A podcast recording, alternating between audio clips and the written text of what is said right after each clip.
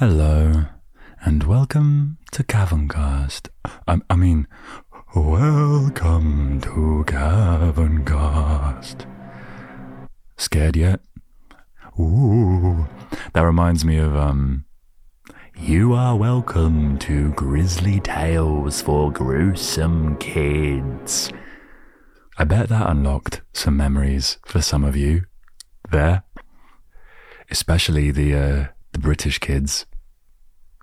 Grizzly Tales for Gruesome Kids. Anyway, welcome to this year's Halloween special of Caverncast. This episode is not for the faint of heart. It's going to sound relaxing, it's going to sound chilled, but the subject matter is oh so scary. Seriously though, it's it's not it's not that bad, but I imagine there is going to be some talk of some uh, horror-ish subjects, like some gore and some spooky stories. I don't know, but yeah, it's it's it's not going to be anything crazy, so don't worry too much. But I hope you're well. I hope you're doing all right. This has been a good week for me. It's been very day to day, but it's been very consistent, and it's been um, well, it's been up and down, but it's been it's been deal withable, and um, yeah, it's good. I'm still engaging my good habits, so um, yes. Yeah, the positivity is here. My brain is working, which is good for this Halloween episode. So, strap in while I take you on a spooky-themed journey. I feel like I'm not good at that. I don't... I, ooh, I just sound like a parody of itself. Maybe on a kid's show or something like that, but I don't know. I don't know. I think I've just I've watched too much like Simpsons and Family Guy, where everything is just sort of a parody of itself. So when I say it, that's what is going on in my head. That's how I sound to myself. Like, ooh. I suppose I should just say it normally, really. Like, welcome to the Caverncast Halloween special. Maybe that. Maybe maybe that's better. I don't. I don't know. Anyway. Let us uh, let us get on. I hope you're dressed up in costume while you're listening to this. You better be. It's part of the unspoken contract you signed when you started listening to this podcast. Ooh. If you um if you haven't listened to Caverncast before, what an interesting episode to start on.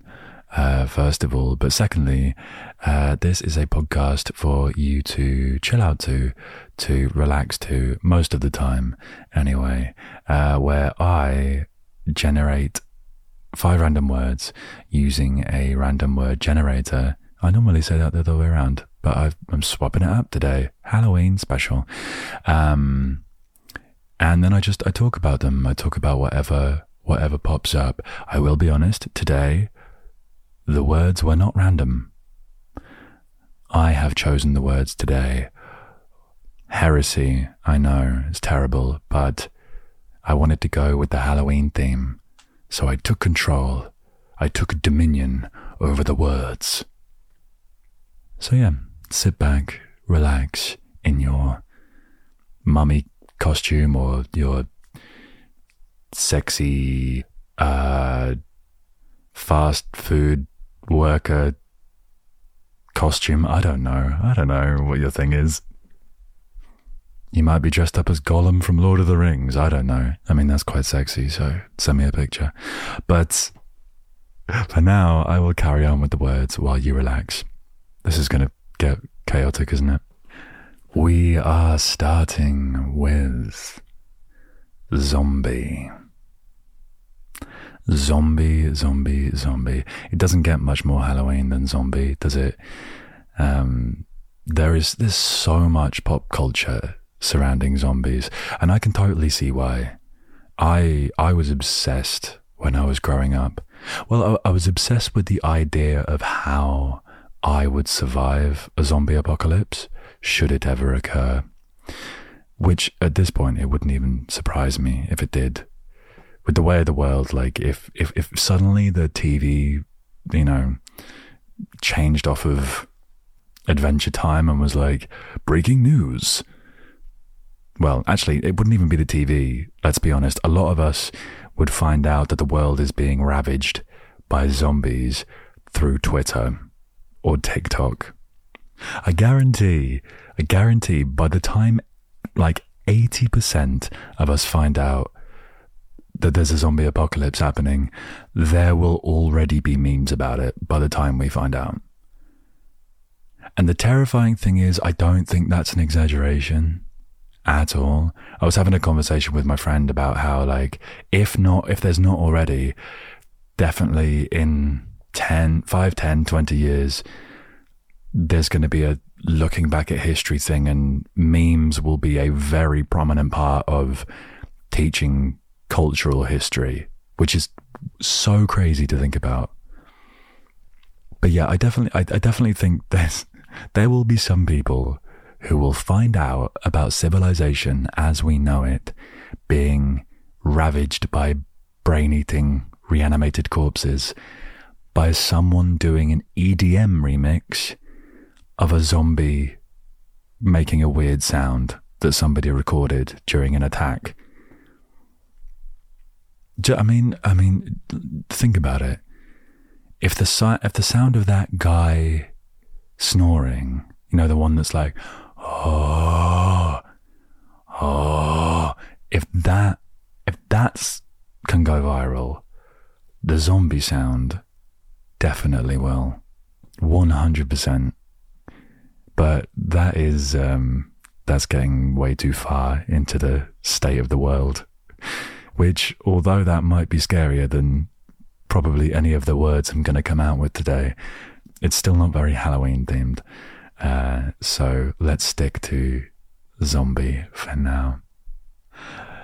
So yeah, I was, I was obsessed with surviving zombies to the point where I purchased books like, um, I, I had the Zombie Survival Guide by Max Brooks, who was also the guy who wrote World War Z, I think. And, um, yeah, that book would, uh, the Zombie Survival Guide would like dispel a load of myths about common survival methods that just, that they wouldn't work in the way that people think they would.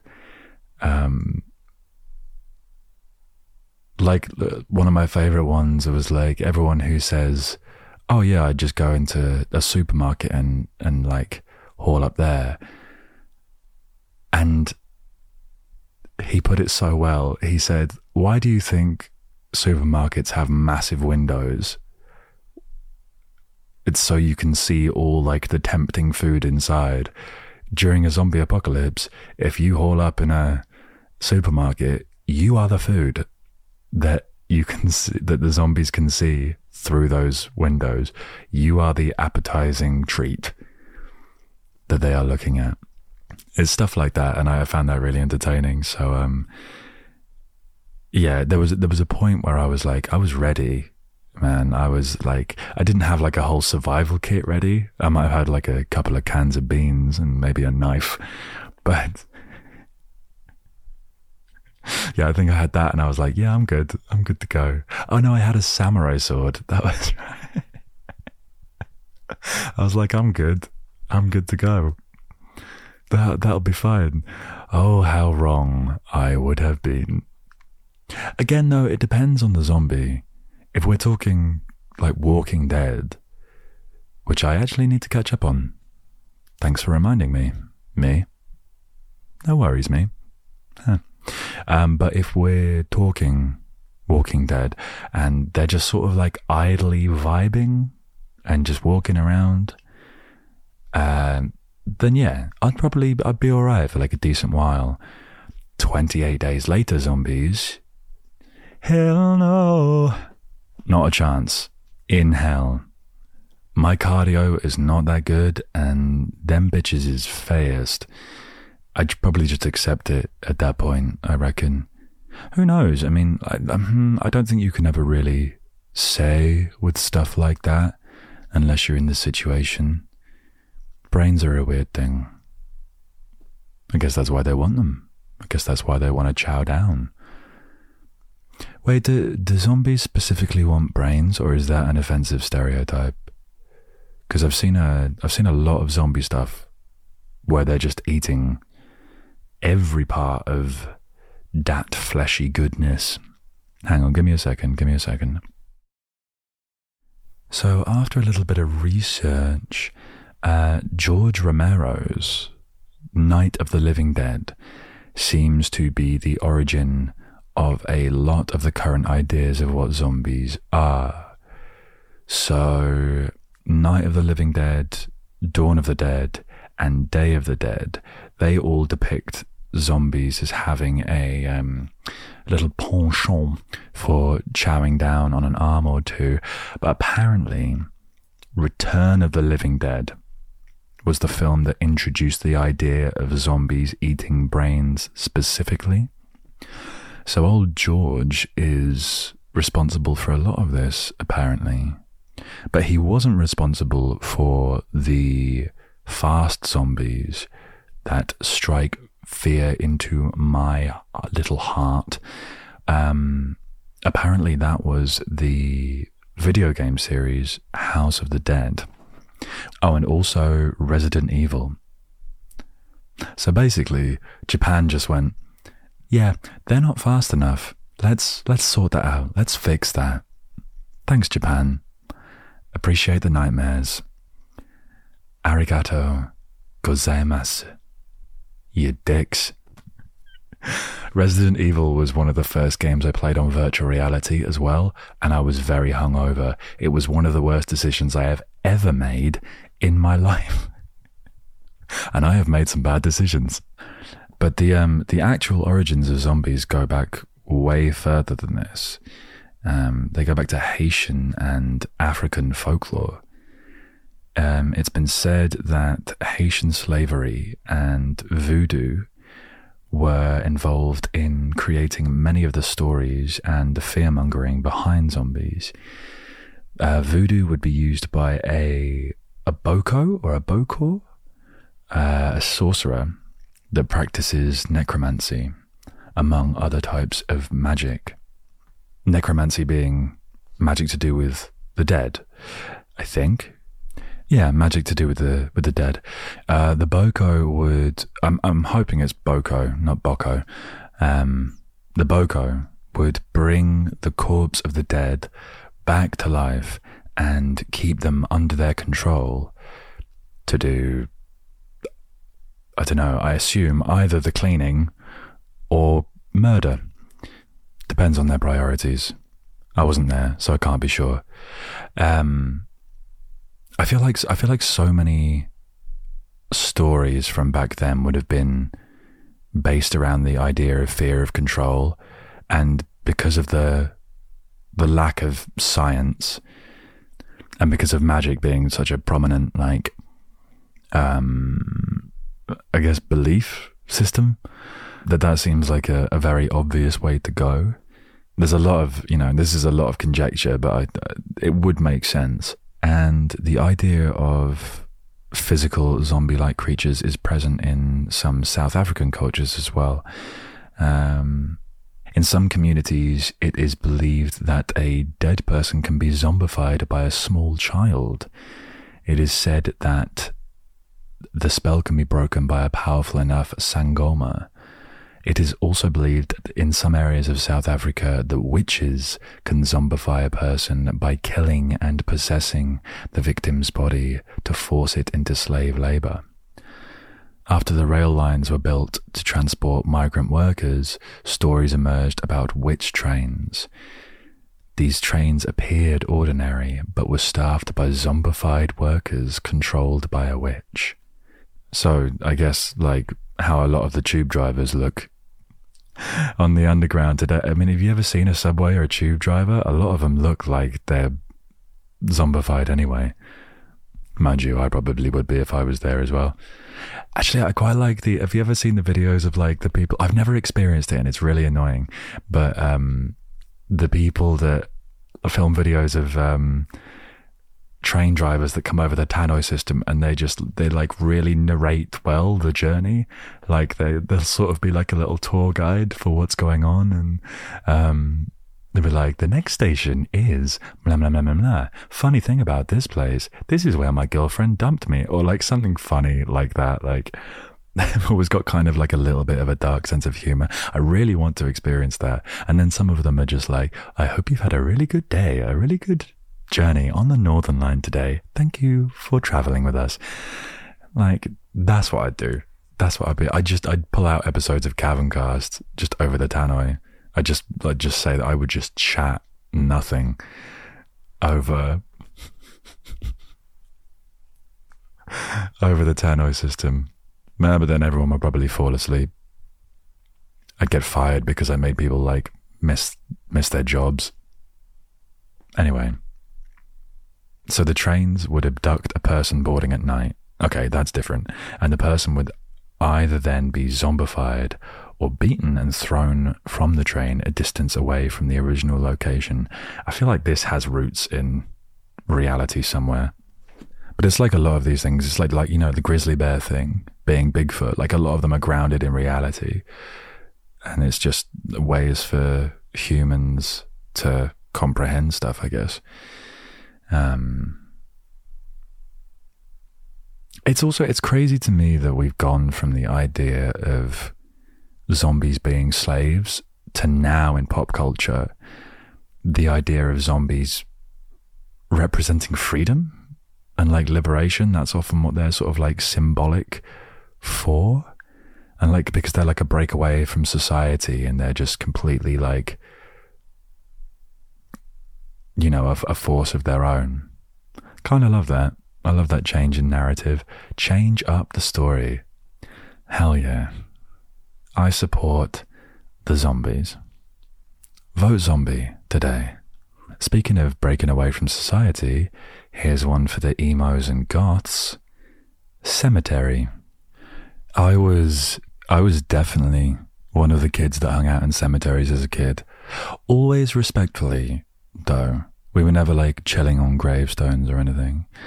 Um, I don't know, is there a difference between cemeteries and graveyards? There might be. One moment, please, caller. Okay, apparently there is a slight difference. A graveyard is technically a type of cemetery, but a cemetery is not a graveyard.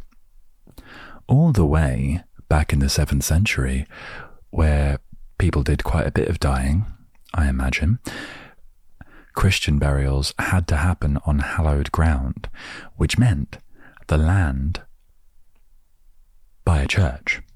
That was the hallowed, holy ground. This land was called the churchyard, and the specific place the burials were performed was called the graveyard. Ta-da! But as more and more people started to exist, as is tradition when time moves forward and people be boinking more and more, see, it's nice to dispel horror Halloween episodes with words like boink. Takes the pressure off a little bit. Just just punctures that tension just a little bit. Boink. Uh, so, yeah, as more and more people started to exist, more and more people started to unexist. Uh, to the point where graveyards that were by churches, they they got a little bit cozy with that many potential zombies chilling underground.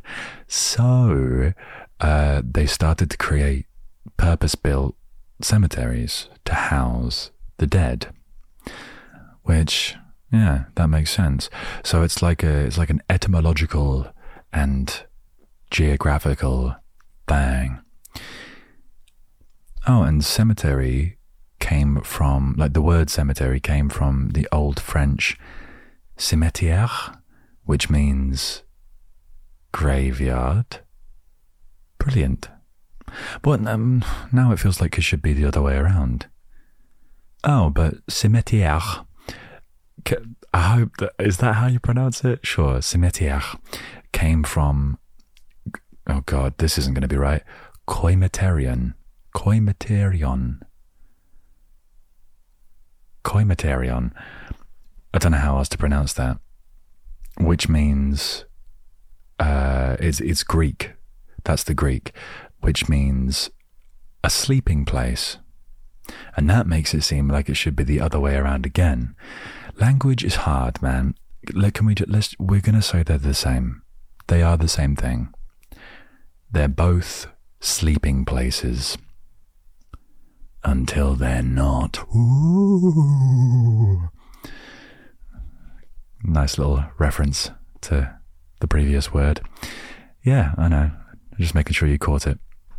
But yeah, so um, technically we hung out in cemeteries when we were kids because I don't think there were any churches by the ones we frequented. Either way, I, I, I do feel that cemeteries have a certain energy about them. I don't know if that's something we project onto them because we know what's buried in them. But um, either way, the whole circle of life thing is so prominent in places like cemeteries. Yeah, it's interesting because, like the lyric says, there is far too much to take in here. Of course that came out cursive. Um, yeah, there's there's far too much to take in here. What was I even going to say? Yeah, it, it's hard to um, it's hard to fathom everything that, that goes into and like that comes from death and, you know, where we go afterwards, if anywhere at all. And uh, I think there comes a point where, regardless of your belief system, just accepting that it is whatever it is, is probably the most peaceful option. And that's that's what I always found graveyards and cemeteries to be. Just peaceful. Um, there's a tranquility to them that I think comes from the idea of rest, and that, that, that kind of that final mindset of just that, that nothing around you has any problems anymore. They're just kind of done with it, unless you were like mad about cleaning and you had bird shit on your grave. That that would do my nut, to be honest. So, unless that was the case, I think you'd be fine. No problems and very peaceful. That's what I feel about cemeteries. I have, I have nothing else to say. But carrying on with the afterlife theme, mummy is the next word. Recently watched both, both, recently watched both mummy movies again, actually, because, uh, you know, as we all know, there's only two. There's only two mummy movies. They didn't. Ma- we don't talk about any others. There's only two. All right. Um, there are only two mummy movies. Glad we've cleared that up. And uh, watching them again has made me realise that so much of why I am the way I am is because of those movies, especially The Mummy Returns. I watched that movie so many times throughout the ages of like seven to ten, and it had such a chokehold on me. Well, let's get more specific. Brendan Fraser and Rachel Weisz had a chokehold on me. I don't know how many times I've mentioned them in this podcast now, but I don't really care. And any excuse I have to talk about them, I will. In my mind, they were like the perfect couple. They were like Jim and Pam times twenty. Oh, my days. I mean, I just started watching The Office again, which is why they were the first ideal couple that came to mind. But Oh my God, just like, just so many green flags, man. So many green flags. Just living for adventure, but really taking care of each other and like standing by their ideals, but also going to the ends of the earth for the other person. Oh, love it. But yeah, I don't, um, I don't know how accurate those movies are to Egyptian history, and I kind of don't want to know because I imagine not very. But I don't really want to look any deeper because I've had a lot of movies ruined for me because of finding out stuff that has completely smashed the illusion. But I'm sure like the majority of stuff in The Mummy and The Mummy Returns is total crap. But it's okay. Speaking of ruining illusions and Egypt, um, so you know last episode I, I was talking about lettuce and how they figured out that it was probably grown like six thousand years ago because of ancient Egyptian hieroglyphs. Well, someone told me that the symbolism behind the hieroglyphical lettuce was actually aphrodis... aphrodisiacal? Aphrodisiacal? Wait. Aphrodisiac. Aphrodisiacal. That's not the word. Aphrodisiacal. That doesn't sound right either, but we're going to go with it. Aphrodisiacal. It was an aphrodisiac. It was a hieroglyphical aphrodisiac. That's a sentence.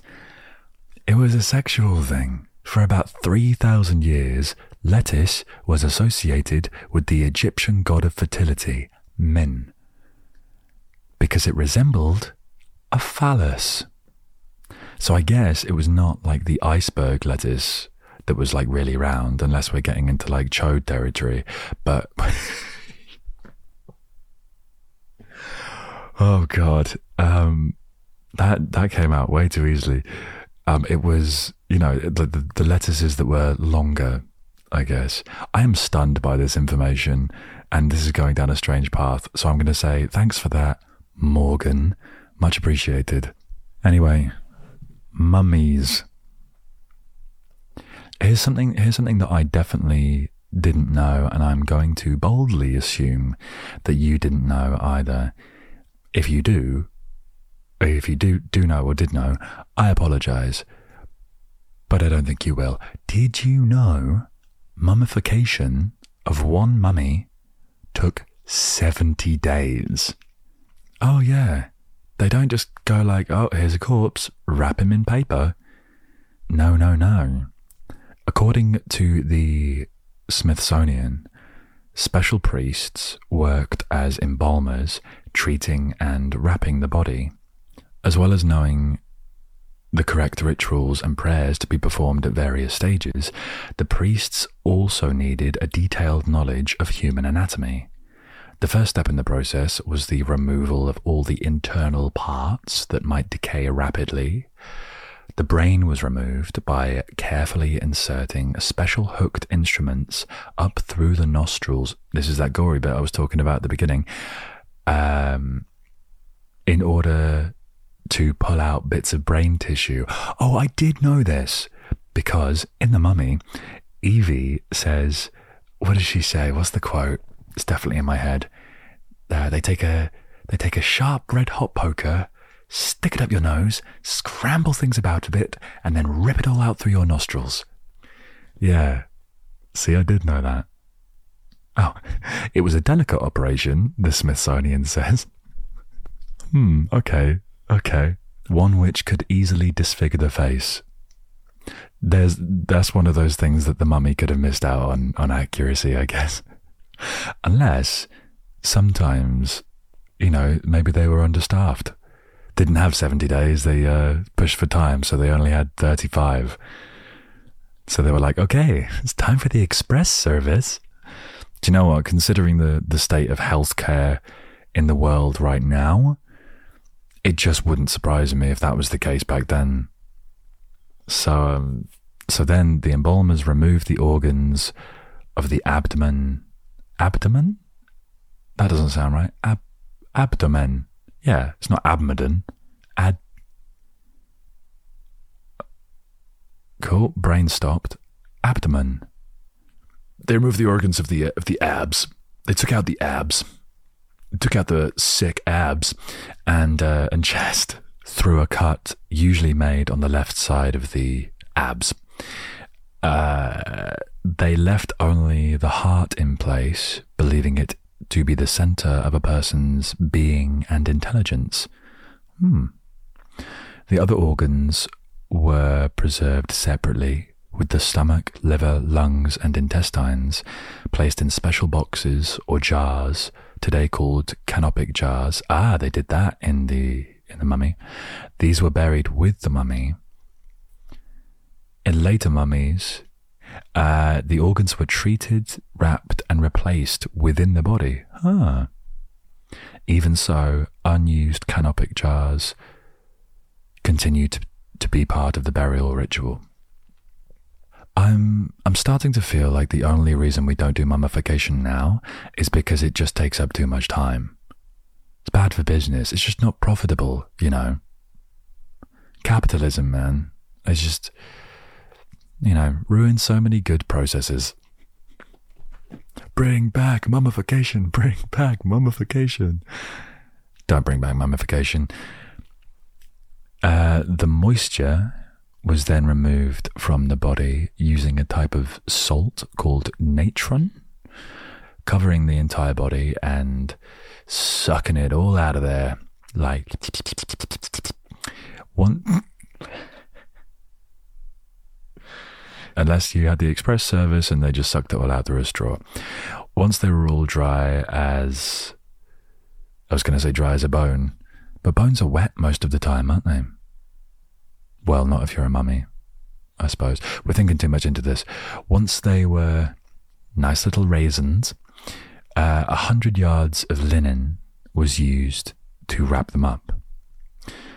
There would often be amulets and other sacred things placed within the wrappings to protect the dead on their travels. Layers of resin were used at different stages of the wrapping to keep it secure, and then a final shroud that was placed around the mummy, which made the process complete. And they probably looked much better than me on Halloween, wrapped in about three rolls of Andrex. Who am I kidding? It was Tesco's own toilet paper. But, it, and you know what? It's fine. I looked good for about half an hour. Until I started to fall apart. Me and my costume. Uh, I feel educated now, though. You know, I'll definitely take some tips from this if I ever dress as a mummy again. I'll do it properly this time. I now have the wisdom. Speaking of dressing up, I think, I think I've seen some better werewolf costumes at parties than I have in some actual films. Werewolf is the next word, and although I think they are probably my favourite mythical monster, they make it really difficult to defend them in pop culture with how bad some of them are.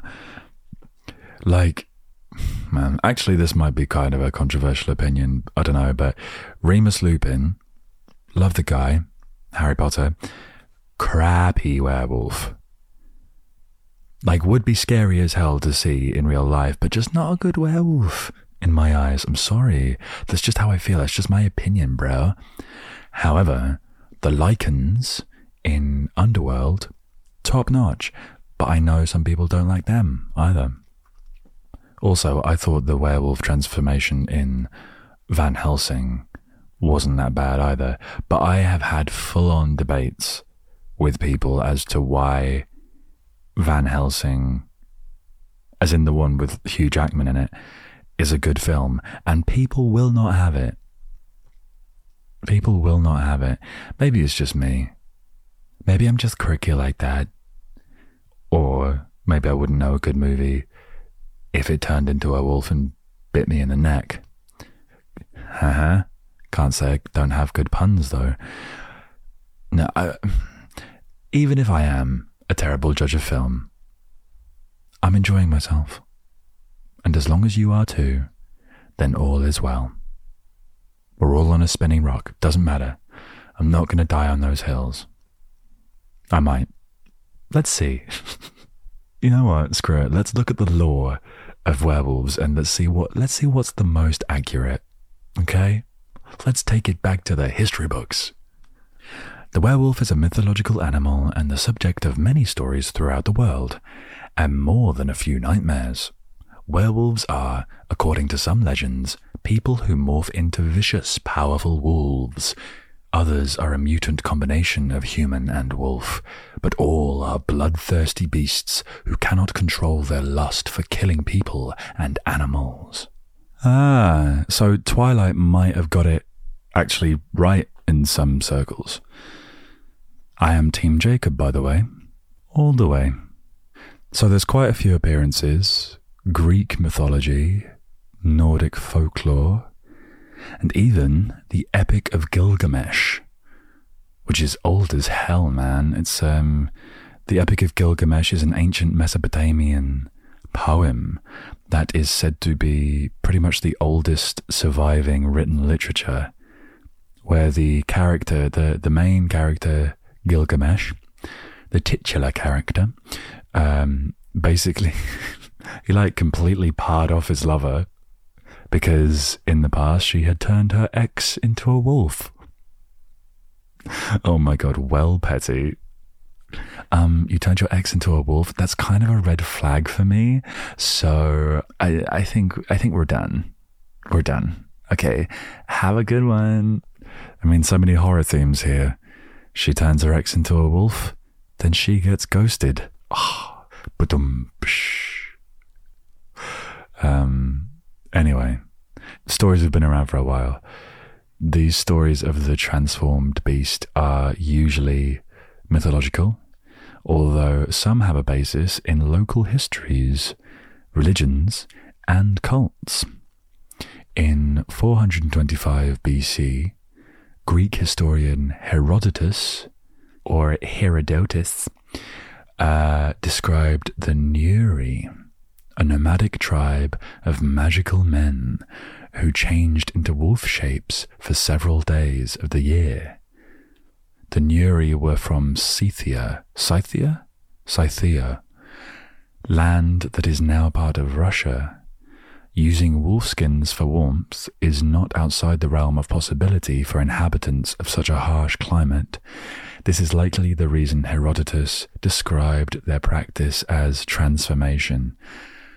Amazing. So basically, basically, so let's let's talk about this for what it is. There is a high chance that the ancient mythological curse we now know and speak of today was actually just lads on tour.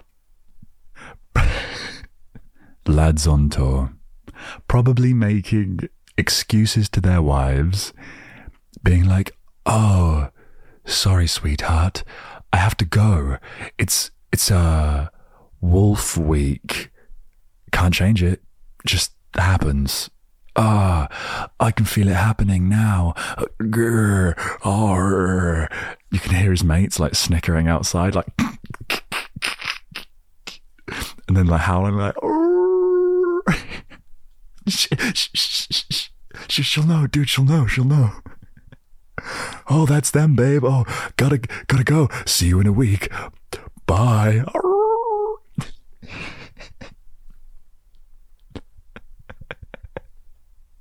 It's just a big lad secret. Werewolves are just one big lad secret. And I've just exposed it. I'm so sorry, bros. I've just broken the bro code massively. I'm so sorry.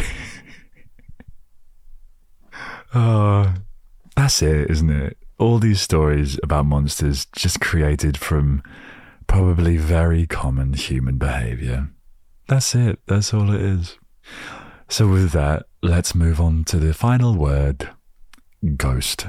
Speaking of stories, um, and I, I don't know. I, th- I think ninety-eight, like possibly ninety-nine percent of the ghost stories around can be put down to the human behavior thing. or like have a real scientific explanation. To the point where I, I don't know if I would say I believe in ghosts or not, but I've always said if I ever experienced anything like that, one, I would just not be surprised anymore. I'd just be like, yep, that makes sense. But I will, yeah, you know, that's how I live my life. If I am provided, pre- pre- presented with evidence, I will, you know, adapt my beliefs accordingly. And I kind of did do that. I have had a supernatural experience, which I'm not sure if I've spoken about here or not. I think I may have spoken about it in one of the first episodes of Caverncast, like way back then, way back when. But for those who haven't heard, or in case I didn't actually say it, I will tell it again. So I used to live in London. Um, should we have some music? Yeah, let's have some. Let's have some music for this bit. I used to live in London. I used to live in a big Victorian house with about eight or nine people that used to be, according to the locals, a hospice for sick children way back in the day, which is already terrifying. So one night, I I hadn't been living in this house for that long. I'd I'd returned home about, well, I don't, I don't know, but it was after midnight, not quite three a.m., you know, the witching hour. It wasn't that predictable uh, an event, but um, anyway, when I got home, doesn't matter. My room was on the first floor of this house, and when I went up to bed, it must have been about one or one thirty a.m.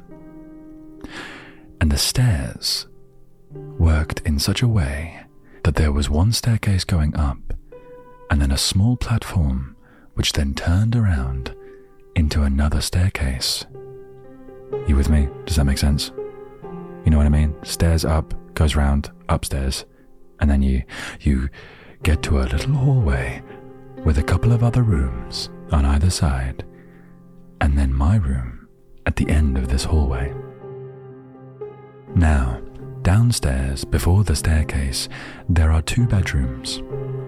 I had been downstairs for a little while, making myself a little midnight snack, little ham and cheese action, I think it was, so I knew no one was awake down there.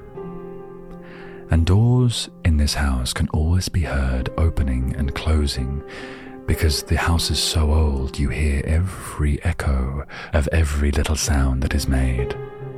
It was great for eavesdropping, could never have a personal D M C, didn't work in that place. So after my little snackette, I make my way upstairs, expecting to be able to get into my bed and get to sleep in a very non-disturbed way. How wrong I was. I made it up the stairs, and as I put my key into my door to make my way into my cozy warm abode, I heard the unmistakable voice of a small boy, no more than ten years old, calling out, "Hi!" I stopped dead, my entire body frozen, with my hand gripped upon the key in the door pre-turned. Don't ask me how, but I just knew it wasn't the voice of anyone I lived with. There just wouldn't have been that many goosebumps. There would have been a subconscious search in my brain for the nuance in people's voices that was stored in my memory to rationalize what was going on. And even my brain was like, "Well, got nothing for you, buddy, sorry." My brain sounds like Beetlejuice, apparently. Who knew? So, once my composure was regained, I decided, after watching enough horror movies in my time, that I wasn't going to reply to this supposed child. I turned the key as naturally as I could, opened the door, stepped inside my room, and closed the door behind me. I sat on my bed for about half an hour, not moving a muscle, just in case I was to hear little Montgomery's voice again. I feel like it was a Montgomery. That sounds like a Victorian ghost child, right? Yeah, but I never heard him. If I had, my window was open, so you better believe as soon as I heard any other noise from him or anything else, I would have been parkouring my way out of that room so damn quickly, no spirit would have been able to catch my ass. But alas, I never heard young Monty again. And you want to know the really messed up thing? I kind of feel bad for not replying. Like, what if he just wanted to play? I'm I'm not even just a people pleaser anymore. Now I'm a damn ghost pleaser. Come on. Like, yeah, okay, he probably would have possessed and or killed me. But at least he wouldn't have been alone. Maybe he just wanted a friend. Which is not the right attitude for that experience at all. So the moral of this tale is stay true to your boundaries, to the living and the dead. And with that, I am going to leave you this Halloween season. I hope you have enjoyed this episode. I certainly have. I am now educated on way more mythical monsters than I ever was before. And if you celebrate Halloween, I hope you have, or had, a good one. And regardless of the occasion, please take care of yourself. Please be kind to yourself. And I will speak to you very soon. Scary? No? Okay, maybe next time. Goodbye.